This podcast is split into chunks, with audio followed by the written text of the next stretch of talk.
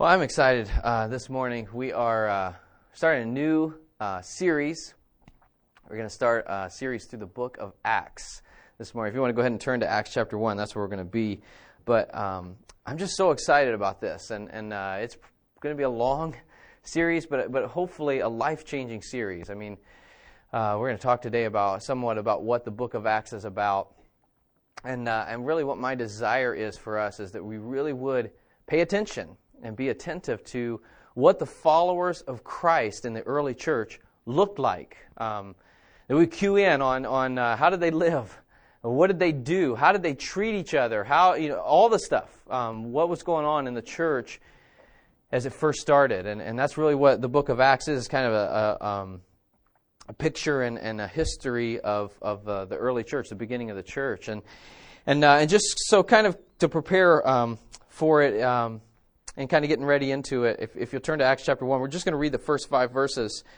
But um, I do want us to pay attention as we study through every part of this, um, because there's going to be things that you may not even known about how the early church responded to situations and, and how they um, were used by God in situations. And so uh, I really believe that if we put our hearts and our minds and our uh, just kind of open ourselves up to God and, and His speaking through this series, we're going to grow a lot. Uh, we're going to change a lot if we really look at this with eyes of, well, this is what God desired for followers of Him to be when the first, church first started. Maybe that's what He wants us to be today, um, this many years later. And so uh, I'm going to read the first uh, five verses of the book of Acts. Um, Acts chapter 1, verses 1 through 5. It says this In the first book, O Theophilus, I have dealt with all that Jesus began to do and teach until the day when he was taken up, after he had given commands through the Holy Spirit to the apostles whom he had chosen. To them he presented himself alive after his suffering by many proofs, appearing to them during forty days and speaking about the kingdom of God. And while staying with them, he ordered them not to depart from Jerusalem, but to wait for the promise of the Father, which he said, You heard from me, for John baptized with water, but you will be baptized with the Holy Spirit. Uh, I want to pray and uh, just ask God that He would really speak, not just this morning, but as we set out. I mean, we've got weeks and weeks and weeks and months and probably years that we're going to be spending in this book, and, uh, and just ask that, man, that God would speak to us and that we would be receptive to what He wants to speak to us through this. But let's pray. Father, thank you so much for your word. God, thanks for giving it to us. And, uh, and Father, as we look at just the beginning of this book that you have given to us. Um, God, I pray that you would open our hearts, that we would be worshipful people as we look to it and respond to what you are teaching throughout it. And uh, God, that you would be glorified, that you would be praised with our hearts and with our response. We pray that you be with us now. Speak, God, we pray. We pray that you would speak, that your spirit would move. Lord, that you would glorify yourself. And we pray it in Jesus' name. Amen. Well, just uh, a little bit of a preface or, or kind of um, background going into the book. Uh, the book is written by Luke. Uh, it starts off, you, you, notice it says in the first book, O Theophilus, I have dealt uh, with all that Jesus began to do. The writer of the book is Luke. It's the same writer that wrote the Gospel of Luke, okay? And so the same guy writes both of these books. And Luke, if, if, uh, if you don't know much about Luke, Luke was a doctor and a historian. And so here's this doctor historian who, who is writing this account for us in, in Acts. Everything we have in Acts is written um, from him and, and, and uh, put together by him. And so, um, as, a, as an historian, the, the cool thing about the book of Acts and the cool thing about Luke is we have a guy who's going to carefully study and put together um, truth for us so that we have an account of what happened. In Luke, in the life of Christ. In Acts, with the story and the beginnings of the church that followed Jesus' death and resurrection. And, and why do I say that, that he carefully researched and we have an accurate um, picture is because if you look back in the book of Luke, okay, I want you to turn back with me because this is, this is important as we look at who Luke is and, and as we look at um, the account that he's given us both in Luke and in Acts. In Luke chapter 1, and, and you can just flip um, to the left in your Bible two books. John is the first book to the left, Luke is the next. So, the very beginning of, of Luke. First four verses, it says this Inasmuch as many have undertaken to compile a narrative of the things that have been accomplished among us, just as those who from the beginning were eyewitnesses and ministers of the word have delivered them to us, it seemed good to me also, having followed all things closely for some time past, to write an orderly account for you, most excellent Theophilus, that you may have certainty concerning the things you have been taught. So both of these are written to Theophilus, right? Luke is writing both of these accounts to Theophilus. And I love in Luke, at the beginning, um, what we just read in, in verse 3, it, it, it says, It seemed good to me also, having followed all things closely for some time past, to write an orderly account for you, that you may have certainty concerning the things you've been taught. We don't know um, who Theophilus is for sure, uh, can assume that he is uh, a Roman official of some kind because of in Luke we just read he, he, he, refers to him as most excellent Theophilus. If you look later on in the book of Acts, um, Acts chapter 24 verse 2, uh, Paul is actually speaking to the governor, and when he's speaking to the governor, he refers to him as most excellent. And then uh, two chapters later, he's speaking to the king, and uh, it's King Agrippa, and he again refers to him as most excellent Agrippa. And so we could probably assume then that um, in this case, Theophilus is some kind of Roman official. Doesn't mean he's a king, doesn't mean that he's a governor or whatever, but some sort of Roman official that, that um, Luke is writing to, okay? Now, we don't know if he's a believer. We don't know if he's a follower of Christ. We don't know anything else about him except that he's receiving these two accounts from, from Luke. And so uh, we're not sure if, if, if Luke is writing because he's just encouraging this guy who is following Christ or because this guy's got questions about who is this Jesus and I've seen all this stuff and, and now Jesus, I know he was crucified and, and now he's supposedly walking around and talking to people and, and, and all this stuff. And so uh, we don't know. It may have been an account for that, but we're not positive. All we know is at the end of that, okay, uh, as he writes at the end of that section in Luke, he says he writes so that he might be certain of the things about Christ. Man, that's great. I mean, and, and, and kind of one of the things that I want to do this morning is this. Um, as we kind of go through the message, there's, there's three things that, that I think should bring us certainty, uh, not just about Christ, but about God's Word three things that should bring us certainty about God's Word and about the teaching in God's Word. And the first one is just what we talked about already. Uh, Luke was a historian, he was a doctor, and he carefully examined to put together these accounts, all right? Now, I tell you that because number one, Luke would have been careful. Historians don't just like write things down. Well, this guy looked that way, and so he probably did this miracle. He, they don't do that. They, they, they talk to people, they interview people, they, they find out what happened and then give us an account historically of what happened. And so, really, we can trust the Bible, we can trust just because of Luke's writing, okay? But I don't want to stop there because here's the thing. I only say um, use Luke because Luke is one of 40 people Okay? Luke is one of 40 different people. The Bible, okay, what you have in your hands is the Bible, is not one book. It's 66 different books. That's why we say turn to the book of Acts or turn to the book of Luke or turn to the book of Matthew or whatever it is. 66 different books, okay? Those 66 different books are written by 40 different authors. Okay? We got 66 different books written by 40 different authors, many of who never met each other. Those authors, most never knew or met each other. You know why? Because they lived over a period of 1,500 years. So we've got 66 books written by 40 different authors, written over a period of 1,500 years. And all of the books agree with each other. All of them. All of them tell the same story. All of them point to God. All of them tell the story that leads to Christ coming, living, being uh, persecuted, suffering, and dying, and rising again. And so, as we look at it, man, I want you to have certainty, and, and this is something we're going to cover um, sometime here, is, is uh, man, just why can we trust the Bible? Those are only a few reasons. But for me, it's just like, man, if, if, I, if I even look at that, we ought to have certainty in the things that we're reading. 40 men, 40 people wrote over a period of 1,500 years, living from. Those guys, by the way, they weren't all like Luke. They weren't all doctors and historians. Some were, were fishermen, and some were uh, a tax collector, and some were kings, and some, all different types of people writing the same story that completely, totally agrees with each other.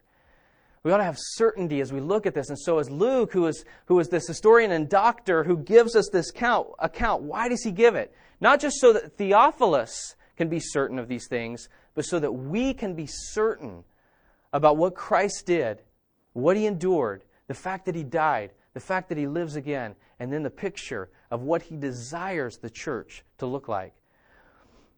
So it goes on in verse 1. Says, I've dealt with all that Jesus began. In the first book, O Theophilus, speaking of the book of Luke, I have dealt with all that Jesus began to do and teach. All that Jesus began to do and teach. We talked about that um, in the book of Luke. Um, if you read it, it's, it's, it's really the account of Christ, right? His birth, his life, his teachings, his suffering, his death, and his resurrection. That's Luke, okay? And it's an incredible book because um, Luke gives different kind of he looks at things from a different angle than the other gospel you can you can totally tell that this guy's a doctor okay? Uh, just from the things that he talks about the things that the, the perspective that he takes on the life of christ. What he's saying here is in the first book i dealt with all that jesus began to do and teach. Now that's kind of important okay? Because when jesus was here when he lived and, and if you read luke or matthew or mark or, or john jesus work is finished and it's unfinished okay uh, it's finished in that Jesus came and he suffered and he died and he rose again. Uh, the work that Jesus came to do as far as saving and forgiving sins, as far as um, making it possible for us to have eternal life, finished, done. That's what he said on the cross, right? When he's on the cross, he's suffering, he's dying. Just before he dies, what does he say? It is finished. The work that he came to do as far as making an opportunity for us to be saved, to be forgiven, to be redeemed, to be bought by God. It was finished, it was done. And now we're going to find out all throughout the book of Acts. All we have to do is believe, trust in Him as the payment for our sins. We're forgiven, we're saved. And so that's finished. However, his work of proclaiming, his work of ministry was just begun. It wasn't finished. When Jesus died, when he rose again, when he went up to heaven, that, that ministry of his of proclaiming the gospel, of, of ministering to people, of being uh, those who, who give the message, was just beginning. And really, that's what the book of Acts is, is kind of launching into. The book of Acts is the beginning of the proclamation and ministry, or actually the continuing of the proclamation and ministry of what Christ came to do, okay? So his work of saving us is finished but his work of proclaiming and ministering and, and taking the gospel to all parts of the world is just beginning. And that's what, that's what Luke's talking about here when he says, I've dealt with all that Jesus began to do and teach. Verse 2 until the day when he was taken up, after he had given commands through the Holy Spirit to the apostles. And so, as we, kind of, as we get into the book of Acts, um, just kind of remembering Luke has given us an account of the beginning of Jesus' work, and now Acts, and then throughout the rest, the rest of the New Testament is, is um, the continuation of that work, and it continues today, okay? And that's important, all right? As we look at the book of Acts, if we look at the rest of the New Testament, the work was not completed. The work wasn't done. It, it, it's still going on and on and on and on today. And so the work that you see, the, the apostles, and then the early believers, the early church, the followers from, from on and on and on and on and on, the work that they're doing still continues today. That's why, you know, Corey and Megan are picking up in, in like six weeks and moving to go into the missions field. If the work was done, that would be a really stupid move, okay? Just be totally honest. I mean, that's a dumb move. I would live here any day over the jungle if God's work is done, right? But it's not done.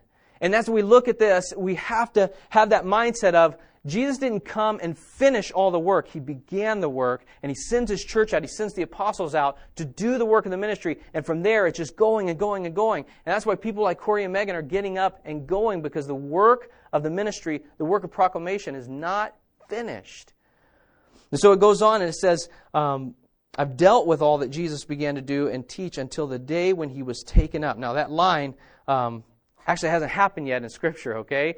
This is, remember, this is the preface. This is what um, Luke is writing to Theophilus, kind of giving him a, a, preface to this letter that he's about to give. Next week, we're going to talk about the ascension and, and uh, Jesus being taken up. But he says, until that day uh, when he was taken up, and after he had given commands through the Holy Spirit to the apostles whom he had chosen. Luke affirming uh, everything, everything that Jesus taught, everything that he, we have here uh, in Scripture of him teaching. Not just that Luke wrote, but that Matthew wrote, that Mark wrote, that John wrote. All of those words inspired by the Holy Spirit. God speaking through him so that we have truth. Jesus was the Word of God. And he dwelt among us. And so as we look at it, we can trust, we can trust Christ set out the path and the way. And as we look at the book of Acts, gives us the account of what ought we to be doing. In verse 3, it says to them, talking about the apostles, to them he presented himself alive after his suffering by many proofs, appearing to them during 40 days and speaking about the kingdom of God. So Jesus dies, he's resurrected. And then it says here in verse 3 it says, To them he presented himself. To the apostles he presented himself alive after his suffering by many proofs. Um, you know, I was reading that this week and I thought, you know, that's kind of important, you know. That's a pretty important thing that Jesus presented himself alive. If, if he just if the, just the empty grave is there, that's kind of a big deal. Um, because here's the thing how many of the apostles or any of the followers of Christ are going to be willing or even desire to suffer, to be persecuted, to live for Christ if they think he's dead, right? It's, it's not much, it's not very hopeful to set out and embark on this mission that you're going to be persecuted and suffer for. And oh, by the way, you're doing it for a dead guy. That's not very, like, that's not a great job description. You know, you're just not going to win a lot of followers if you go up to someone and say, hey, here's what I want you to do. I want you to set out. Here's what I want. I want you to go into places where it's really, really hard, really difficult. And if you say my name, you're probably going to get killed for it. I want you to go. And by the way, I'm going to be dead. And everything that I said is not true, right? It's kind of important that he, that he appears to the apostles and others, right? To give them assurance. And this is incredible, guys. I mean, as we look at this in a minute, but to see what this does in the apostles' lives, to see Jesus alive, to see the proof that everything that he taught them, everything that he talked about, the fact that he said, tear this temple down and I will rebuild it in three days, the fact that he said that, that he was going to die, but he was going to live again. That's kind of huge, right? It's kind of important and, and to see what the effect of Jesus presenting himself to the disciples does. The proof that Jesus is alive changes people, okay? The proof that Jesus is not dead is it changes people. We're going to see that in the apostles. But here's the thing. Um, it says that he does it by many proofs, and I'm gonna we're gonna go through that just briefly here. But if if uh, yeah, go ahead and turn to Luke. Go ahead and turn to Luke 24 says he presented himself alive after his suffering by many proofs. Let's look at just a couple of the what he's talking about there. But Luke 24 verse 39. Let's uh look at verse 37 first. It says, "But they were startled, talking about the the disciples, and frightened and thought they saw a spirit. And he said to them, this is Jesus, why are you troubled and why do doubts arise in your hearts?" See my hands and my feet, that it is I myself. Touch me and see, for a spirit does not have flesh and bones as you see that I have. One of the first proofs was this touch me. Like Jesus didn't just like appear in the sky and say, hey, by the way, I'm okay, and he took off. He, he literally comes among them and says, look, look, look, look. Don't be afraid. Don't be troubled in your heart. Come and touch me. This is flesh. This is bone. Ghosts don't have that, right? And so go ahead and touch me and be certain, be sure that what you're seeing is true. And this is me, it's Jesus. Now, guys, I, man, so many things out there that, that are like, well, you know, Jesus didn't really die on the cross. They got him off before he died. And so here he is a couple days later and he can present himself. And guys, listen, uh, if Jesus had just been flogged, let alone the cross, okay? If he had just been flogged the way that he was, he wouldn't be able to stand in front of these people. And even if he had, okay, even if he had, there is no person who's going to set out to change the world for a guy that looks like that, all right? I mean, there's something about Jesus' appearance that has been changed, all right? He doesn't look like a guy who's just hum, like barely struggling in because he's been beaten to a pulp.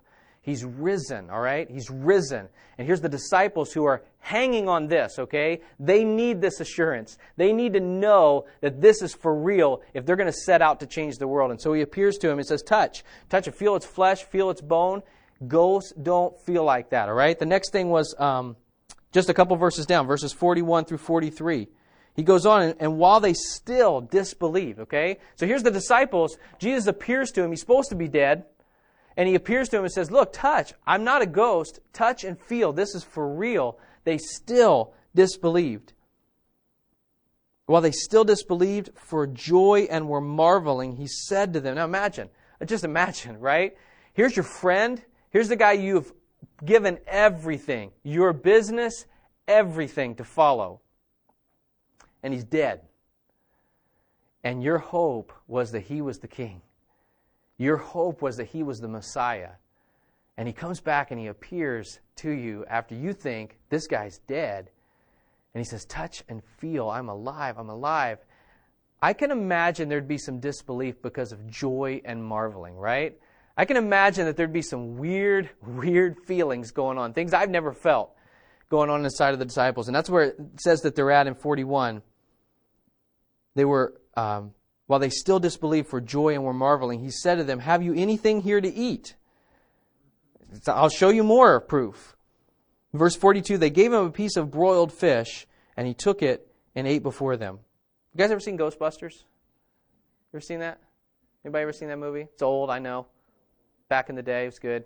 It's good. You remember the, the scene where the ghost drinks and tries to eat, like in the big banquet room, and he's like picking up all the stuff? What happens? falls through him, right? Good job. Good job. Goes right through him. That's not what happens here, okay? Jesus, to prove that he's the real thing risen, he eats in front of the disciples because ghosts don't do that, right? Dead people don't eat. You could try to feed one and he will not swallow, he won't digest, he won't do all the stuff that people do. And to Jesus again, he's like, "Give me food. You don't if you don't believe by touching me, give me some food and I'll eat it." And so he goes on in uh, actually turn to John chapter 20. Just like a page before the Acts passage we're looking at.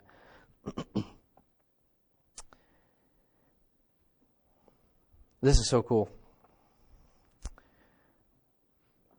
In uh, John chapter 20, uh, verse 19.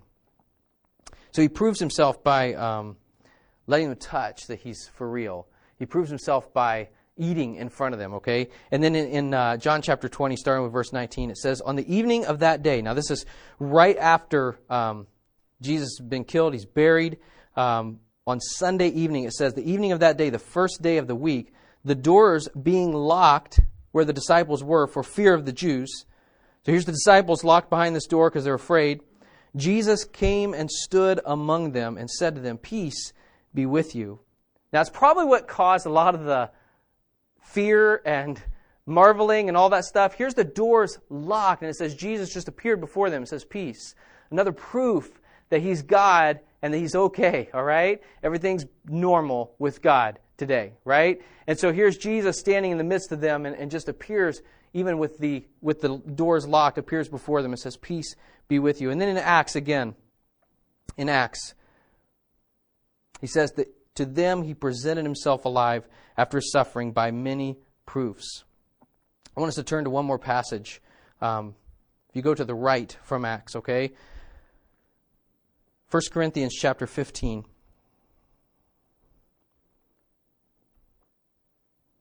First Corinthians chapter 15. Um, let's start with verse 3. It says, For I delivered to you as of first importance what I also received that Christ died for our sins in accordance with the Scriptures, that he was buried, he was raised on the third day in accordance with the Scriptures, and that he appeared to Cephas, that's Peter, Then to the twelve, then he appeared to more than 500 brothers at one time, most of whom are still alive, though some have fallen asleep. Then he appeared to James, then to all the apostles. Last of all, as to one untimely born, he appeared also to me. Here's a second thing that should bring us certainty, okay? Uh, first of all, we've got, we've got guys who have written accounts for us over a period of 1,500 years. Here's the second thing that should bring us certainty about what we're reading and about Christ and the reality that Jesus really did live, he really did die, he did, really did rise again. It's this Jesus appeared to hundreds of people. There were hundreds of eyewitnesses who saw Jesus, not just the 12 who are locked up in this room, okay? He appeared to hundreds of eyewitnesses. Now, here we have people who are writing the Bible who are eyewitnesses, and they're living in a time of other eyewitnesses that saw Jesus live, they saw him die, and they saw him rise again. Now, that just doesn't go over as okay if it didn't really happen. If, if, if guys who are supposed eyewitnesses of Jesus living and dying and living again, and they're the only ones that see it and they write an account, there's going to be some disagreement and there's going to be some people coming out and saying, this is a lie, this is heresy. But there are literally hundreds of people who have seen Jesus alive. If people write and say, hey, we saw him alive, and that's not true, it's not going to last. It's just not going to happen. It's not going to work, all right? And here's eyewitnesses who are writing during the time of other eyewitnesses to give us an account of what Jesus did. Man, that's, that's huge important, okay? Because here's why. That's how you know truth. Do you realize that? That's how we know truth. We can't know truth uh, about history from science. We have to know truth about history this way. There has to be accounts.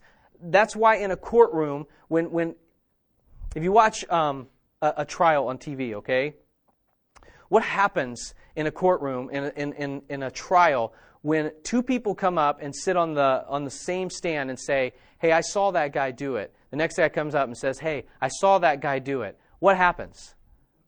The case is closed, right? There's no more questions. There's nothing the defense can do. It's done. If two different people give the same account, give the same testimony about one guy who did it, if the eyewitnesses agree, it's done.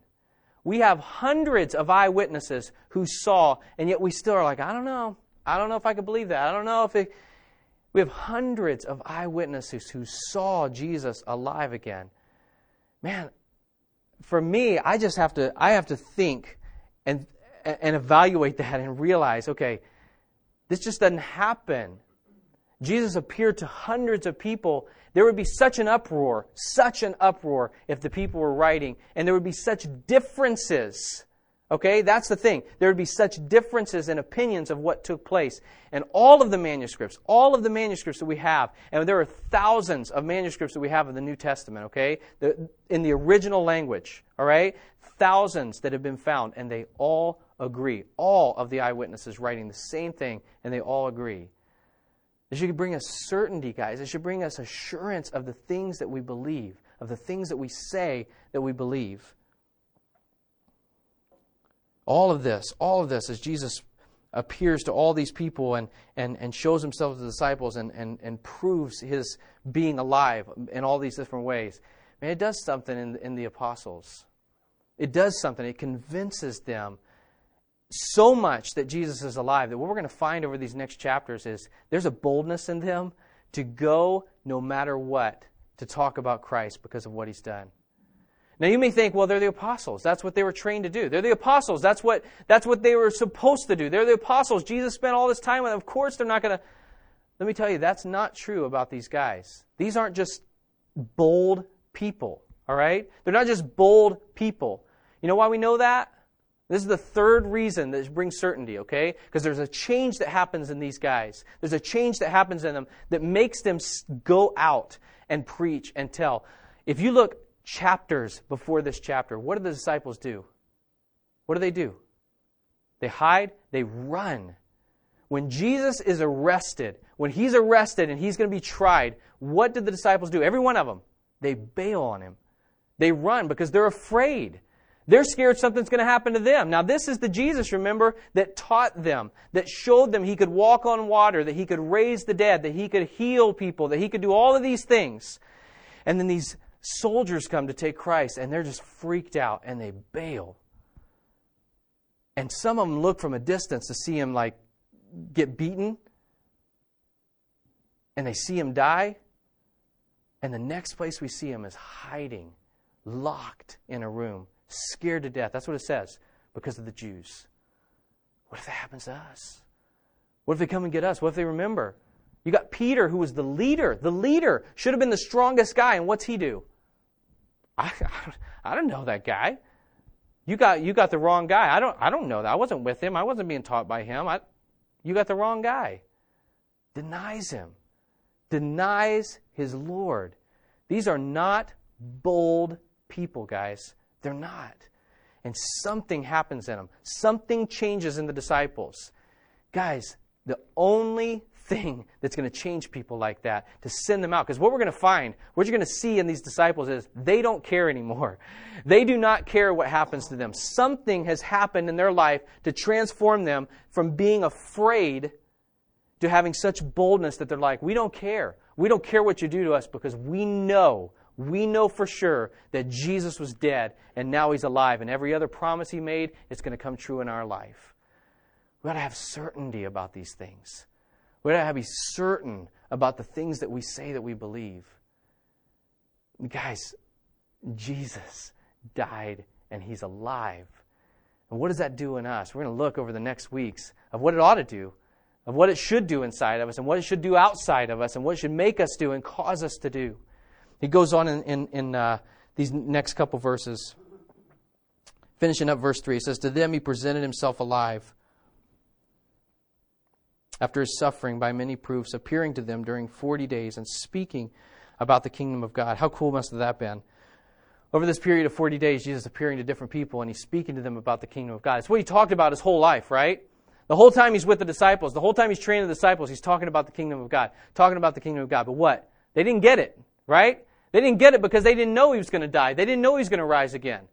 And now to sit for those 40 days and just, oh, oh, okay, that makes sense. That, okay, I understand that now. Okay, everything fits in. The, okay.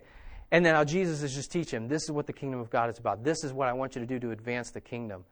And for a period of over 40 days, probably not day, day, day, day, day, he's probably going to different places and appearing to different people and, and maybe going to heaven and back and whatever. But over this 40 days, teaching them about the kingdom of God. Let me tell you, there's, there's something different in how you listen when you've seen the Savior of the world dead and you see him alive again. There's something different. There's something different when you know Jesus was dead and now he's alive. You listen differently. Does that change us at all? Does that make us listen any better? As we look at scriptures, we look at God's word and we see, we ought to know, we ought to be certain about these things. Is it does it change in us anything as we think the King of the world, the King of heaven, the King of the universe, Jesus Christ, the Savior of the world, was dead? And just like he promised, he's alive. I'm going to listen to him. You remember when, when uh, in the what we call the transfiguration, where Jesus takes a couple of the disciples up on the mountain, and and uh, while they're there, they these disciples, uh, Peter, James, and John, they see Jesus transformed into like his heavenly body. And here they are, a pretty freaky situation, and uh, and they're pretty moved by that, you know, as you would be, and uh, and they hear God speak from heaven. This is my beloved Son, in whom I'm well pleased. Remember what he says after that? Listen to him. Man, do we see God that way? Do we see Jesus that way? Where, man, he was dead. He was dead, and this Jesus who said he was going to die and live again, he did it. I better listen to him. I better listen to what he says. I better do it. I better follow him. Verses 4 and 5 say this And while staying with them, he ordered them not to depart. love that. He ordered them not to depart from Jerusalem, but to wait for the promise of the Father, which he said, You heard from me, for John baptized with water, but you will be baptized with the Holy Spirit not many days from now. I think this is our problem, these two verses right here. Here's the disciples. There's no doubt they're more excited to go tell people than we'll ever be, okay? They're excited to go do something. They're excited to, I mean, just, I'm ready, Lord. You convinced me. I'm going. I'm going to go talk to people. I'm going to go tell them. I'm going to go sit them down and say, look, Jesus, dead. You saw him bleeding. You saw him die. Got to tell you, he's alive now. And I got to tell you what this is all about, all right? I'm sure that disciples are like jumping out of their skin to go and do that. And what does Jesus say? Wait. Wait. Why? Why does he say that? Because I think this is our problem, to be honest. And we're going to look at that over the next couple of weeks. But I think these two verses are our problem. I think we have knowledge. I think we've spent some time with Jesus. I think we're concerned about things. I think we've learned a lot of verses. I think we've listened to a lot of sermons. But what were the disciples lacking? That's all they had, right? They've got knowledge. They've got time with Jesus. They've got, they're excited. They have zeal for God. What are they missing? The Holy Spirit the Holy Spirit. Jesus says, Don't go yet. Don't go yet because it doesn't matter how much knowledge, it doesn't matter how much we know, it doesn't matter if you're not filled with the Holy Spirit, meaningless. If I stand up here and I just talk and talk and talk, I read through the whole Bible and the Holy Spirit is not working, meaningless, waste of time. Wait for the promise. That's what it's talking about. Wait for the promise of the Father. It's the Holy Spirit. Wait for the Holy Spirit. And then I'm going to tell you, we're going to see when the Holy Spirit comes, there's some real stuff going on. Like there's some real things happening. And God's doing some serious stuff. Guys, is that our problem? Have we just studied, studied? And let me tell you, studying, don't stop. Knowledge, good stuff. You got to know why you believe what you believe. You got to, okay? If you don't if you're not studying, if you're missing that part, you better start, okay? You got to study. You've got to be in God's word. That was his intentions. That's why he gave it. He didn't give it to pastors, didn't just give it to the prophets. He gave it to you. If you're not studying, if you don't have knowledge of God's word, then get in, involved in the game, okay? That's probably the first step of getting in the game, all right? Study it. Get it in your mind, get it in your heart. But if we don't have the Holy Spirit, if we don't have God dwelling inside of us, it's meaningless. It's pointless. And we can quote books upon books upon books of the Bible. You know, the Jews could do that. I mean, they could quote not just like a few verses. They didn't learn like a verse, they learned books of the Bible from memory. It doesn't matter if we don't have the Holy Spirit. It doesn't matter. Guys, that's my prayer for you. That's my prayer for you today. That's my prayer for you through this whole series. That's a prayer for me. We talked several weeks back, beginning of the year, we talked about turning over our cup. Remember that?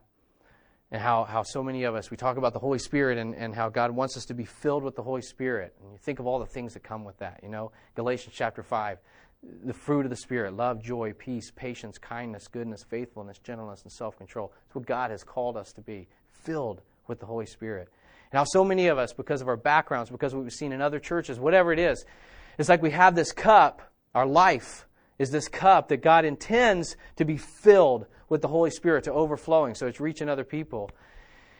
And we're just so resistant. We turn our cup over.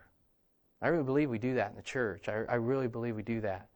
We still got that little, you know, the dimple at the bottom of the cup, so we got a little tiny bit of the Holy Spirit so we can tell people we're saved, right?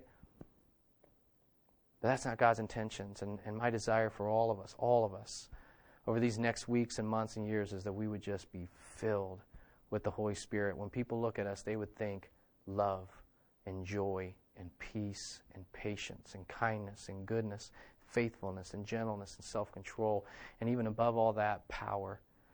There's some kind of a power at work in that person, and I got to know what it is. I got to know what's going on there because he's doing stuff I've never even dreamed of, never even thought about. That's what the Holy Spirit does through people. We're going to find that out over the next weeks. I hate to spoil that for you, but let me pray. Father, thank you so much for your goodness and grace. Jesus, thank you for your life. Thank you for giving your life,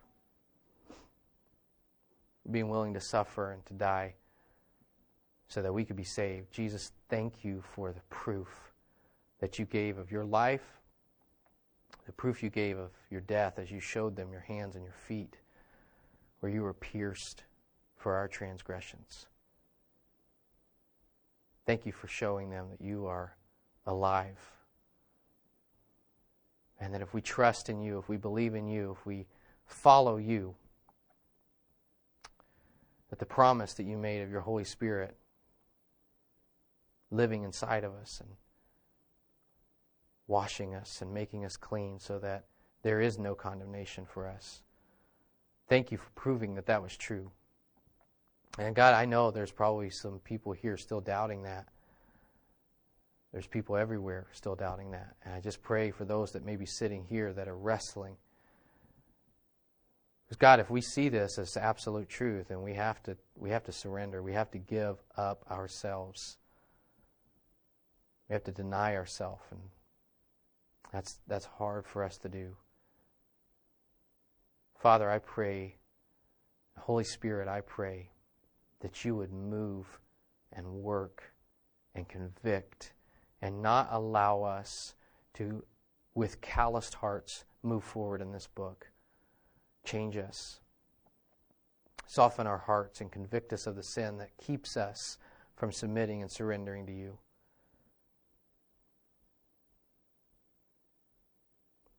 Thank you so much for all that you've done and all that you've given us in Christ, Father.